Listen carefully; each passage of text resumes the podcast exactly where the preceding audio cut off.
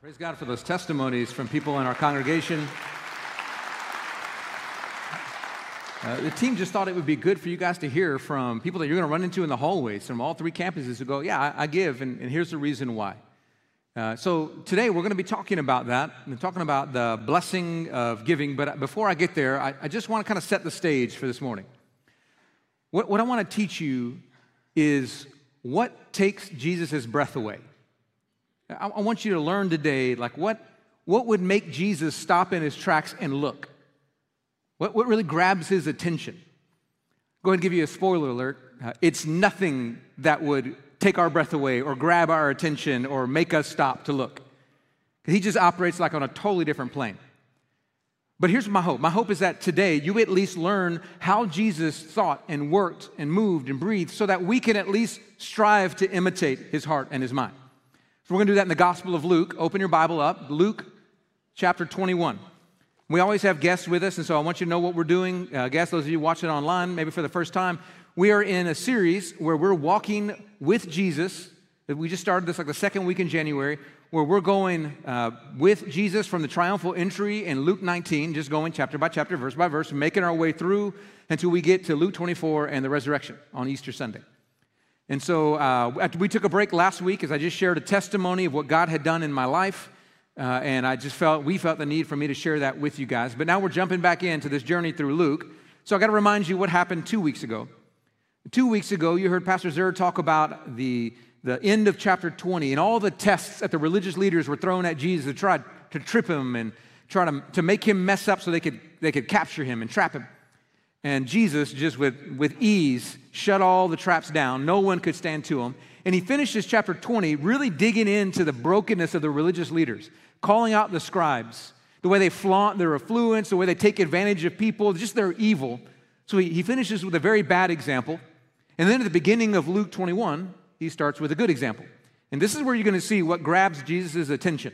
Four verses. Here's what it says Luke 21, beginning in verse 1. It says, Jesus looked up and saw the rich putting their gifts into the offering box. And he saw a poor widow put in two small copper coins. And he said, Truly, I tell you, this poor widow has put in more than all of them, for they all contributed out of their abundance. But she, out of her poverty, put in all she had to live on. All we're going to deal with this morning is these four verses, because there's so much power packed into what you just saw right there. So, uh, there, this version doesn't do, but if you were to read the account in the Gospel of Mark, it says that when Jesus saw it, he called his disciples over to look. He said, Hey, guys, guys, come over here. Come over here. I want to show you something. Look at that widow right there. Fix your eyes on her because she just gave more than everybody else. Now, here's what you got to know the disciples would not have originally understood what Jesus meant because it did not look like she put in more than everybody else. So, some details you need to know about the story to make sense of all that's happening is the fact that it says that they were giving, they were putting money in the offering box. So, a little, little Jewish history for you. There were 13 of these offering boxes around the court of the women that was right outside the, the temple court there where they would make their sacrifices. There, these 13 offering boxes were places where you could put not the temple tax, the temple tax you were required to pay. The offering was above and beyond. This was a free will gift to the Lord that you felt compelled, I freely desire to invest in the ministry of the temple, and you could put money in these 13 different offering boxes. Now, another thing that's important is that uh, box is actually a misnomer. It, it, wasn't a box, it was like an upside down trumpet. It was wide on the bottom. So think of like a, a cone, like when you're driving wide on the bottom and it came up to a smaller point on top. And it was set up that way because you could put your money inside of it.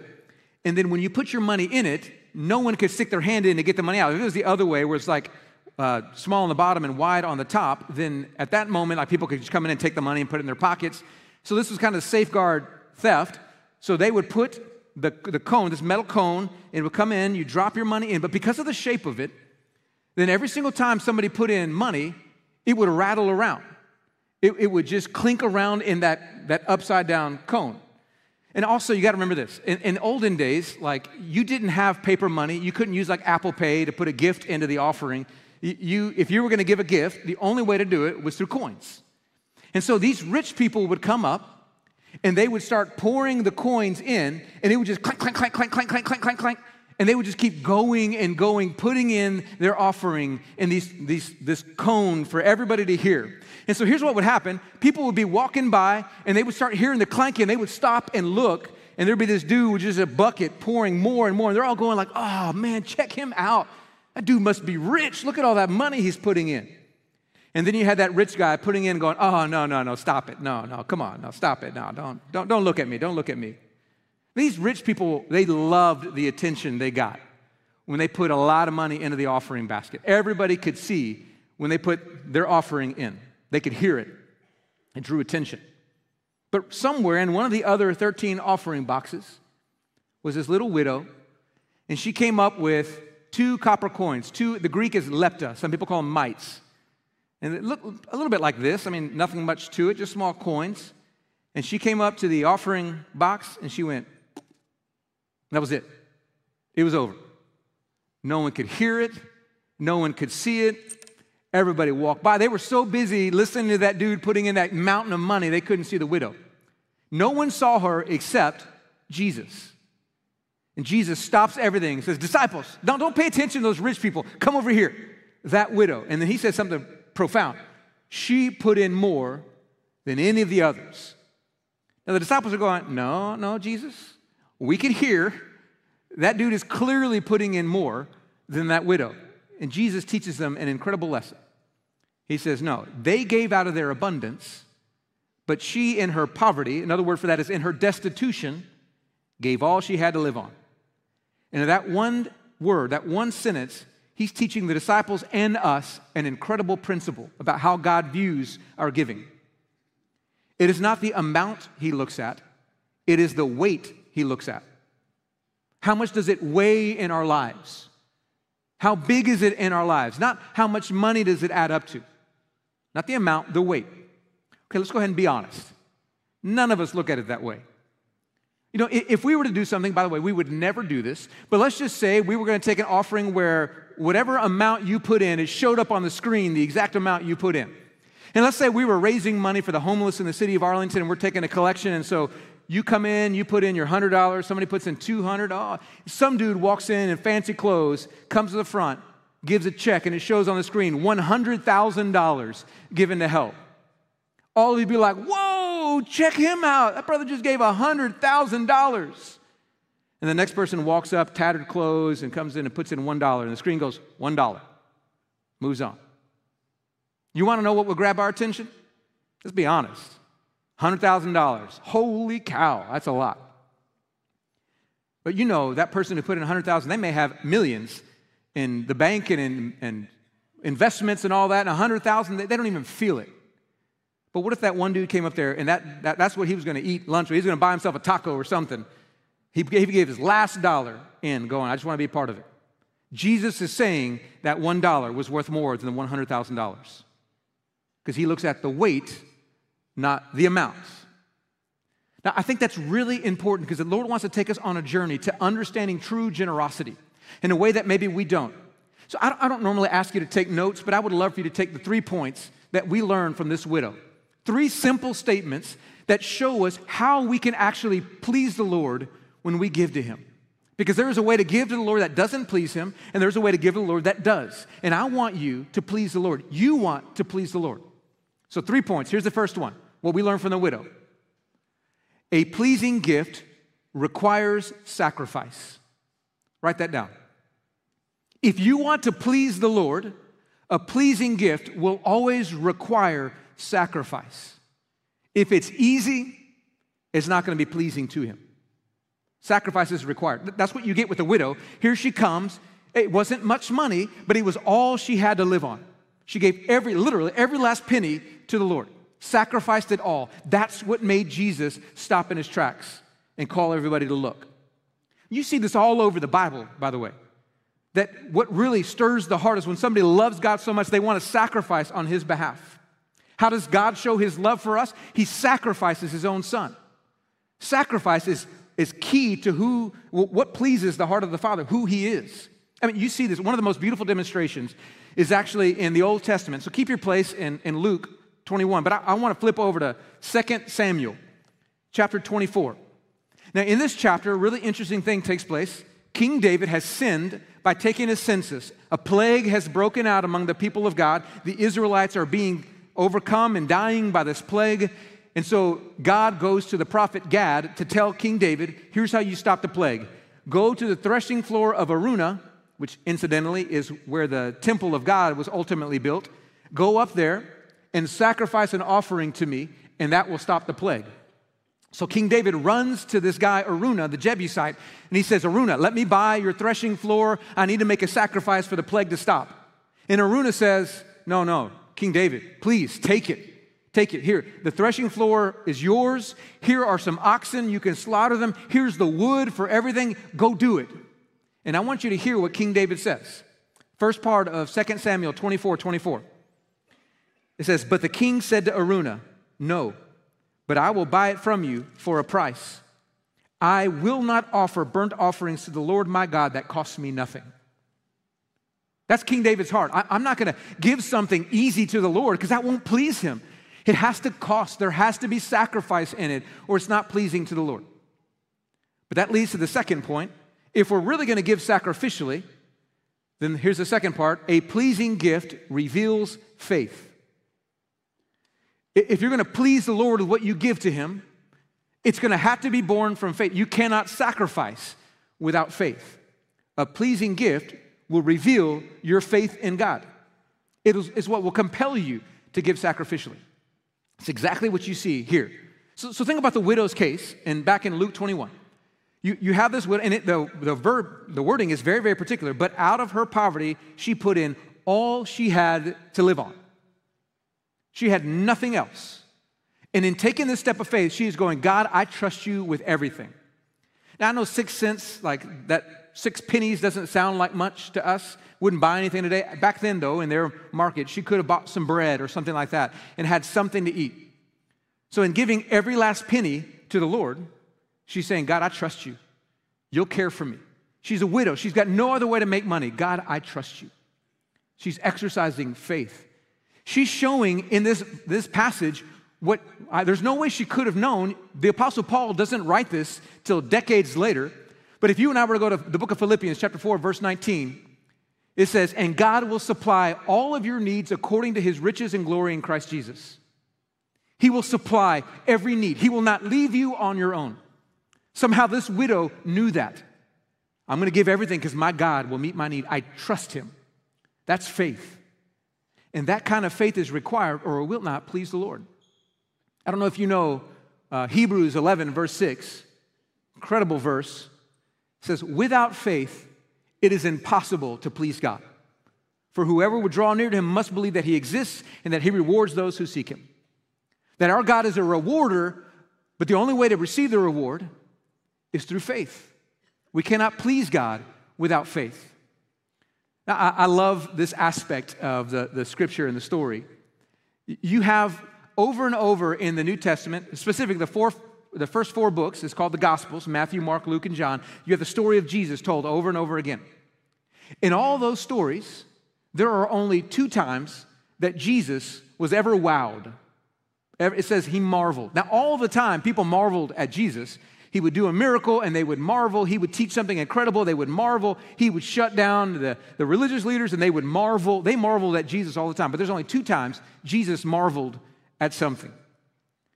First one was actually in Mark 6 6 when it says that Jesus marveled at their unbelief. He was amazed at how hard hearted and unbelieving they were. And the only other place where it says that he marveled was in Luke 7 when there's a centurion soldier, and it said he marveled at the man's faith. Faith is what marvels Jesus, or lack thereof. That's the only thing that really takes Jesus' breath away. He saw the centurion soldier exercise his incredible faith, and he goes, oh. He was marveling at this man's faith. Without faith, you cannot please God. And there is no act of faith like sacrifice. So when we give to God, we give knowing, God, I believe you'll do more back for me. One of the most incredible passages of Scripture. You should file this one away. You should read it, dig into it. It's Malachi chapter 3, verse 10. I want you to listen to what it says. It says, Bring the full tithe into the storehouse, that there may be food in my house. And thereby, listen to this, put me to the test, says the Lord of hosts, if I will not open the windows of heaven for you and pour down for you a blessing until there is no more need. You do realize this is one of the only times in the whole Bible where God says, Put me to the test. Like most of the time, He says, Don't test me. Over and over, don't test me, don't test me, don't test me, except this one area. When it comes to generosity, He says, Bring in the tithes, bring in the offerings to the storehouse, put me to the test. Let's see who can outgive the other, He says. Spoiler alert, I always win. I will pour down blessing upon you. Listen, that's a scary thing to trust that God will do, especially if you're pretty good at blessing yourself. I can use this, I know how to bless myself. And God says, Would you trust me? Give to me and watch how I bless you, because my blessing would be greater. But it requires faith. Without faith, you cannot please God. But with faith, you can. And if you genuinely have faith that God will bless you, then that'll lead to the third part. So the first one, you know, we talked about how a pleasing gift requires sacrifice. The second one, a pleasing gift reveals faith. The third one, a pleasing gift radiates joy. A pleasing gift radiates joy. If there is no joy in the offering, it cannot please God. I don't want you to take it though from my perspective. I want you to hear what the Word of God says. We're going to go to Second Corinthians. And, and in Second Corinthians chapter 8, excuse me, chapter 9, verses 6 and 7, I want you to hear what the Apostle Paul teaches. He says, The point is this whoever sows sparingly will also reap sparingly, whoever sows bountifully will also reap bountifully. Each one must give as he has decided in his heart, not reluctantly or under compulsion, for God loves a cheerful giver. God loves it when we give joyfully, cheerfully. And that's exactly what you see with the widow. Now, I know someone would say, well, I, I, didn't see anything in there about joy. Nowhere does it say that the widow was happy to give up her last two lepta. Where, where do you get that from? What, I want you to understand what the word cheerfully, joyfully means. It doesn't mean she felt happy the whole time doing it. It meant she trusted that her God was going to do more with it. See, biblical joy isn't a feeling, it's an expectation. It's this belief that God causes all things to work together for the good of those who love Him and are called according to His purpose. And because we know God will do more with it, then the joy part of it is the willing. I'm not, that's why it says not under compulsion, not reluctantly. The opposite of that is cheerfully, which means willingly, gladly, open handedly, I give because I know what my God can do. I, I really think you and I have to work on this because there are some of you who are going to go, I heard Jason say that if I'm not happy about giving money, I don't have to give. So stop the tithe check, do all that. I'm not happy to give. Check. God only loves cheerful givers. I'm not cheerful, so I'm going to keep my money. And, and the reason I want you to hear me speak to this is not because the Lord needs your money. He owns the cattle on a thousand hills. Let me go ahead and tell you, He can provide. It's because you're going to miss the truth of God's word. We just don't understand joy. We confuse joy with happiness. Happiness is a feeling, joy is a posture, a sense of expectation of what God's going to do. Maybe I can explain it this way. This struck me the other day. So I don't know how many of you, I know most of us in here are Americans, and like soccer is not nearly as big here as it is around the world, but I love the World Cup. Lived in Argentina for a couple of years. I've been waiting for Argentina to win the World Cup. And hopefully, you know, back in 2022 at the end of the year, Argentina finally won, and there was Messi lifting the Golden Cup. I remember seeing Messi play back 23 years ago when I lived in Argentina when he was just super young, and I was like, I cannot wait for this, this guy to make it. So it was huge. Like our, my whole family's going buck wild when Argentina wins. And I, I, I loved the fact that I, I got fulfilled in my lifetime. I got to see it. But I, I you know, kind of forgotten that, uh, moved on in life. And then there was this documentary that came up on Netflix and I decided I was going to watch it, and it was about the World Cup. And so it started back in the preliminaries, and it just marched toward really taking the, the perspective of the captains of the World Cup teams, like who was going to win. I already knew who was going to win, but I just wanted to watch the, the thing. And it started with the first game that Argentina played against Saudi Arabia. I don't know if you remember what happened, but it was this huge upset. Argentina's first game, they lose to Saudi Arabia.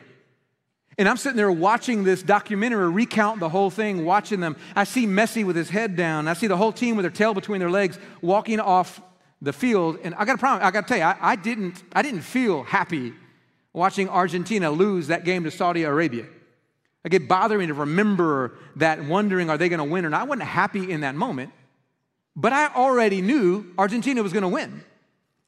So I'm going to keep watching this Netflix series because I want to see how it works its way out to Messi when he lifts up the World Cup as a champion. So in that moment, I didn't feel happy, but I was still joyful to watch this series because I knew how the end was going to finish. That's the difference between the two. You can give expectantly. I don't know if the widow felt happy when she was putting in everything she had to live on. Oftentimes, when you're making a big sacrifice, you can be overwhelmed by it. There's a sense of, God, I trust you. Help me remember to trust you. God, I trust you. Help me remember to trust you. Yet still, I believe, God, you'll do more. I know you'll take care of me. And I'm just, I can't wait to see what you do with this. You have joy, even if you don't feel happy about it. See, God loves a joy filled, a cheerful giver who says, God, you can do more with this than I can. But the other side of that, too, it's not just the expectation of how much more God can do, it's also the reminder that you and I need to live with eyes of eternity, not just the present. If you go into the Sermon on the Mount, you read chapter six, Jesus says something profound. He says, Don't store for yourselves treasures on earth where moth can destroy and rust can oxidize. He says, Store it for yourselves treasure in heaven where no one can take that away from you. And here's what he's saying don't be foolish enough to think that you can make all these investments on earth and it's going to go well for you because you get a return. Invest in what has the greatest return for the longest length of time.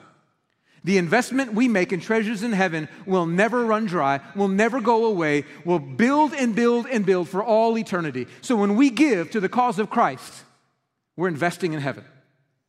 And he says there's no greater investment you can make. So if you really believe that, remember, by faith, why wouldn't you sacrifice if you knew the, the dividends that were returned upon you were infinite? It's when we don't have faith that we forget to do it with joy. This world, it's a wisp of smoke. It's here one second, and boom, it's gone. And how we live this earth, here and now, will affect what we experience for all eternity. And he's just saying, I want you to invest in what matters the most. So give joyfully because you know you're investing in what matters. This is all what we learn from this widow as she gave. Now, I remember thinking through this story and wondering why the Lord had me stop and slow down and look at just four verses. I don't, know if you know this or not, but we planned the sermon series way in advance. So back in October, I already knew I wanted to go through the Gospel of Luke from the triumphal entry all the way to the resurrection.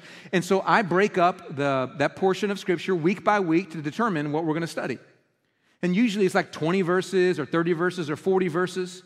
And this time I felt like the Lord saying, four verses. I want you to slow down and I want you to look at just four verses. I argued with the Lord a little bit like, no, God, we got to cover more ground. We're not going to make it to Easter, God. And I felt like the Lord saying, trust me.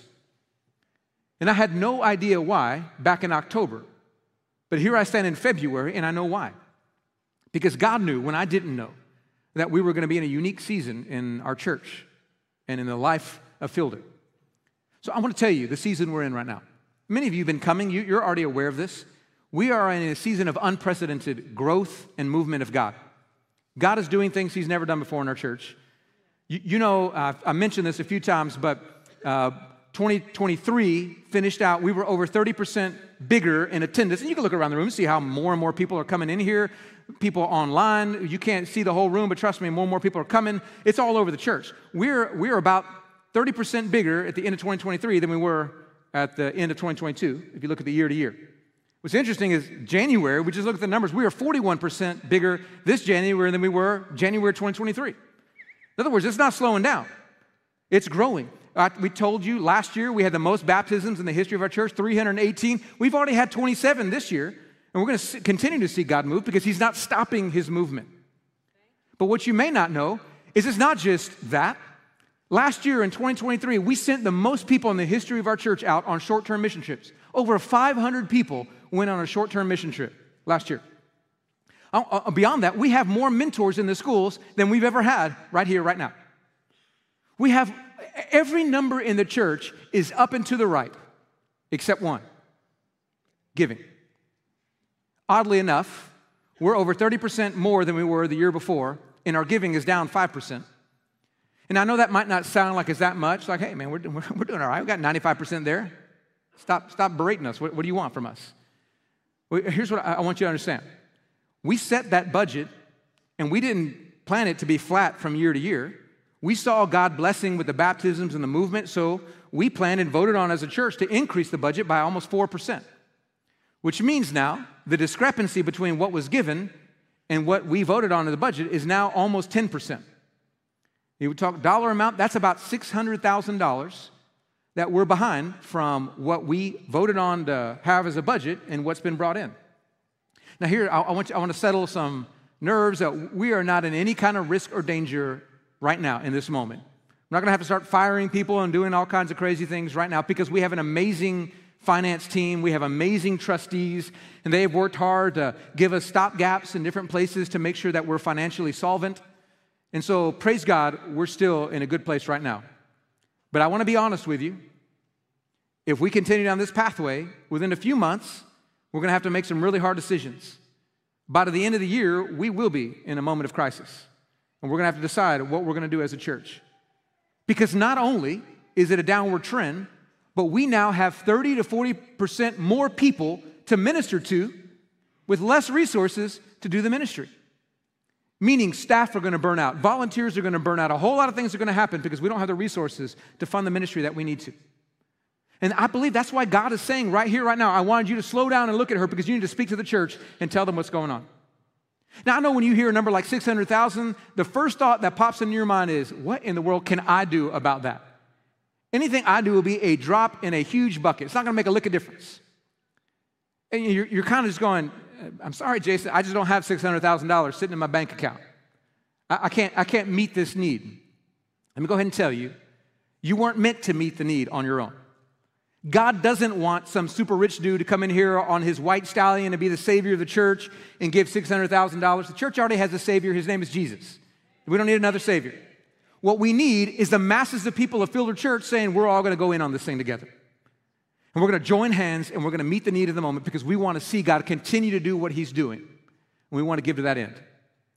And so as we were praying about this, what we felt like the Lord saying we should do is challenge the church in an initiative called All In. And it's kind of a double entendre. All in meaning like the widow, she went all in with the Lord, was willing to give sacrificially. So we're going to go all in. But also, all of us have to go in on this thing together. And if we all go in on this thing together, we're going to see the move of God. He's going to provide for his church through us. And so we said, what, what would that look like? And an idea was tossed out. I thought it was of the Lord. What if we challenged every family unit of the church to consider giving an additional $100 a month for the remainder of 2024. So we're gonna we're gonna sacrifice a bit more. We're gonna give $100 more a month for the remainder of 2024 to this all-in initiative, so we can grab hands together and meet the need that we need to meet. There are 2,600 active family units in our church, and just to explain, explain nomenclature, a family unit is uh, like for my family, my wife and I. There's eight of us, so we're we're one family unit of eight. Some of you are families of three, four, five. Some of you are single adults. You, one, you're a family unit. And so the, there are over 2,600 active family units in our church right now. And if every single one of them gave $100 a month over the next several months to finish the year 2024 this way, we would not only meet the need, we would surpass it abundantly and have so much left over to send people on mission, to support church planting, to do good in our community. Everything that we needed more is sitting right here, but we got to all go in together on it. Now, when you hear me say $100, I know there are some of you right now, and you're going, Jason, there's no way I could do that. That's why I think the widow's mite was the perfect message the Lord had for us. Because I want to remind you what I said before. It is not the amount that matters most, it's the weight that matters. So, some of you, you're in a particular situation that 100 would be foolhardy of you to do that, but maybe you can give 50 a month. Maybe you can give 20, 10, and that's weighty for you. That pleases the Lord. I, I want to challenge the children who are in here too.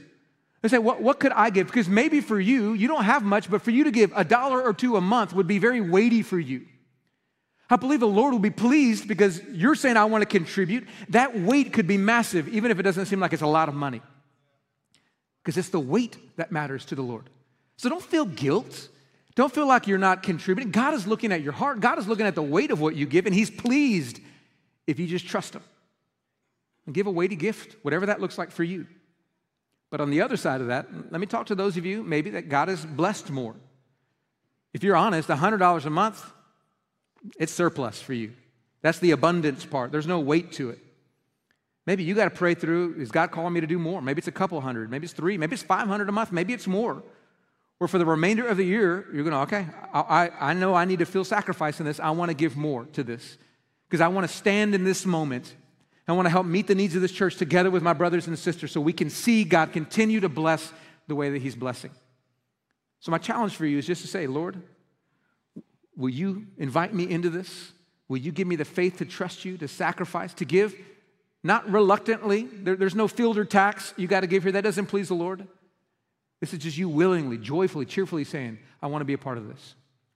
So if you feel like God is calling you to do that, in a moment, I'm going to invite you to get up and you're going to see tables around the room. And on these tables is a, it's a little basket that's got little coins that look like these.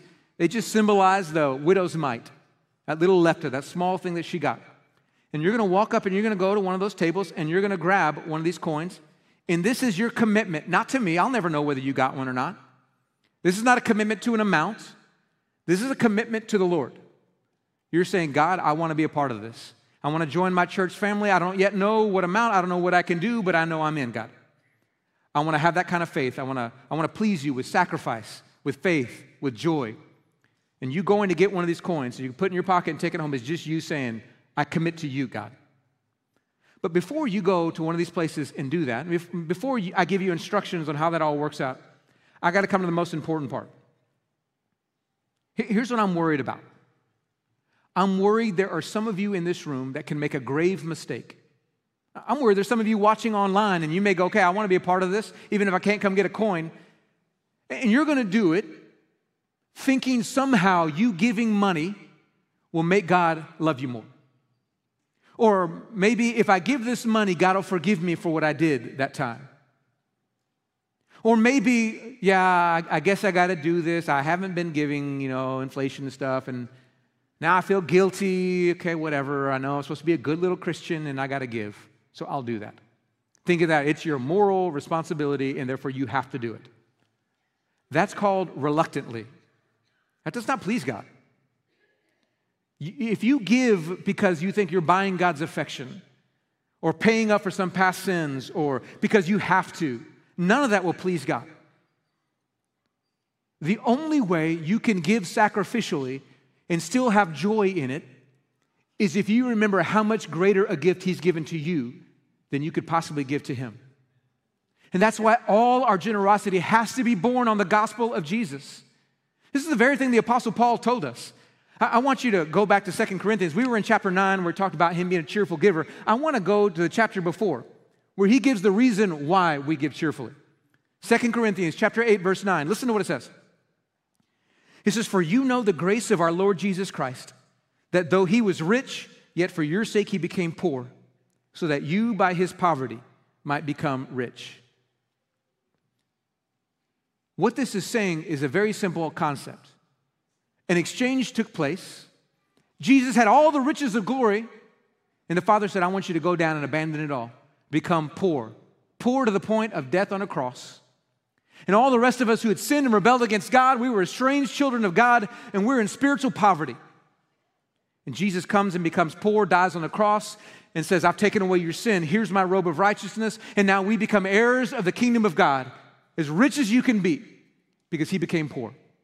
We gave him our broken poverty, he gave us his abundant riches. That's the most extravagant gift anyone can give. No man has any love more than this that one would lay down his life for his friend. Jesus laid down his life, gave the most extravagant gift, and we cannot pay it back. There was no amount of money you could ever give to pay back what Christ has done for you. He doesn't want you to try, He just wants you to imitate His, his generosity and his love back to God through sacrifice, through faith, through joy. That's what I want to invite you to do. I want to invite you to be willing to give back to God what is just a token of your love for him. Just a way to say to the Father, I see you. You matter to me. I want to give even more. God, I wish I could do even more, but I want to give even more. So don't go to grab a coin unless you're doing it from a place of saying, God, I know how much you love me. And if I can stretch a little more, if I can be involved a little more, then I want to love you more. I'll do it. But also, I want you to hear this. Don't deceive yourself into thinking that what God most wants from you is money. As long as you give some money, He's going to be okay. There is only one great thing you can give to Jesus in response to His gift to you, and that's your heart. The most extravagant thing you can give to your extravagant God is yourself. It's your heart, your soul, your mind, your strength, giving all of yourself to the Lord in response to the gospel of Jesus Christ. So maybe instead of coming and getting a coin, you need to say, Jesus, I give myself to you. The only way you'll do that is if you actually believe He loves you. And I know there are people in this room, and Satan has been lying to you, going, No, he can't love a person like, not after the thing you've done, not after the way that you've sinned, not after how long you've been away from me in the church. No, no, no. God can't love a person like you. That's a lie from the pit of hell. Let me just go ahead and tell you that. His love is greater than any sin you could ever commit. His love is greater than any length of time you could ever be away from God's people. His love is greater than anything that you think disqualifies you. And stop diminishing His love and believing it's not enough for you. Accept His love. And the moment you accept His love, all you can do is give yourself to Him. So this morning, if you need to give yourself to Him, we're going to have pastors down front. We have a baptistry on stage for one reason it's for you to declare your love for your God publicly. You go down in there, you're dead and buried. It's a sign that you rebelled against God, you were spiritually poor. You come out, and you come out a wealthy man, a, a wealthy woman with all the wealth of heaven belonging to you because you are in Christ Jesus. And you're testifying, I love Him, I belong to Him. He's waiting for you to tell him that. Not just silently with your words, but publicly through an act of faith. He loves you. Will you love him back? Before I do that, one last thing I want to say.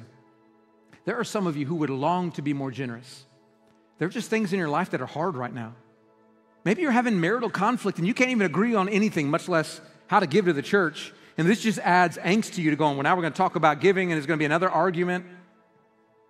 And you, just wish you could be together on that, but you can't. Or, or maybe you're just in a financial situation right now that makes it really difficult. Maybe there's job loss, or maybe you've had medical bills that have come up, or something's happened that's just making it difficult. Maybe there's something going on in your life that's making it hard for you to be generous. I'm gonna encourage you to do something. We're gonna have prayer partners down front. I wanna encourage you to come and pray for God to bless you. But I don't want you to do it selfishly. You do it so that you can be a blessing to others. There's a so that principle all through Scripture. Here, all the way back to Abraham, says that God was going to bless Abraham so that he could be a blessing to the nations. It is okay for you to pray for God to bless you if it's so that you could be a blessing. So, whatever that thing is that's keeping you back, whatever needs you have, come forward. Let us pray for God to bless you so that you could be a blessing. So, I want to invite you all to stand up right now. If you need prayer, for whatever situation you're in. Prayer team, y'all come on down right now and get set up around the front. Staff's going to move around.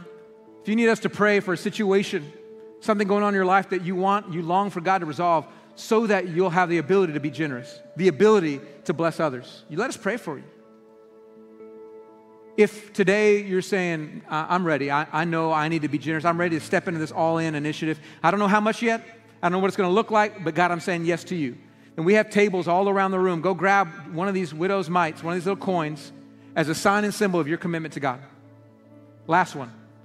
If today you're saying, All right, I know He loves me and I've been fighting it, I'm ready to give Him my love, I'm ready to declare it publicly, I need to be baptized, I need to declare my faith in Jesus, you come let us know.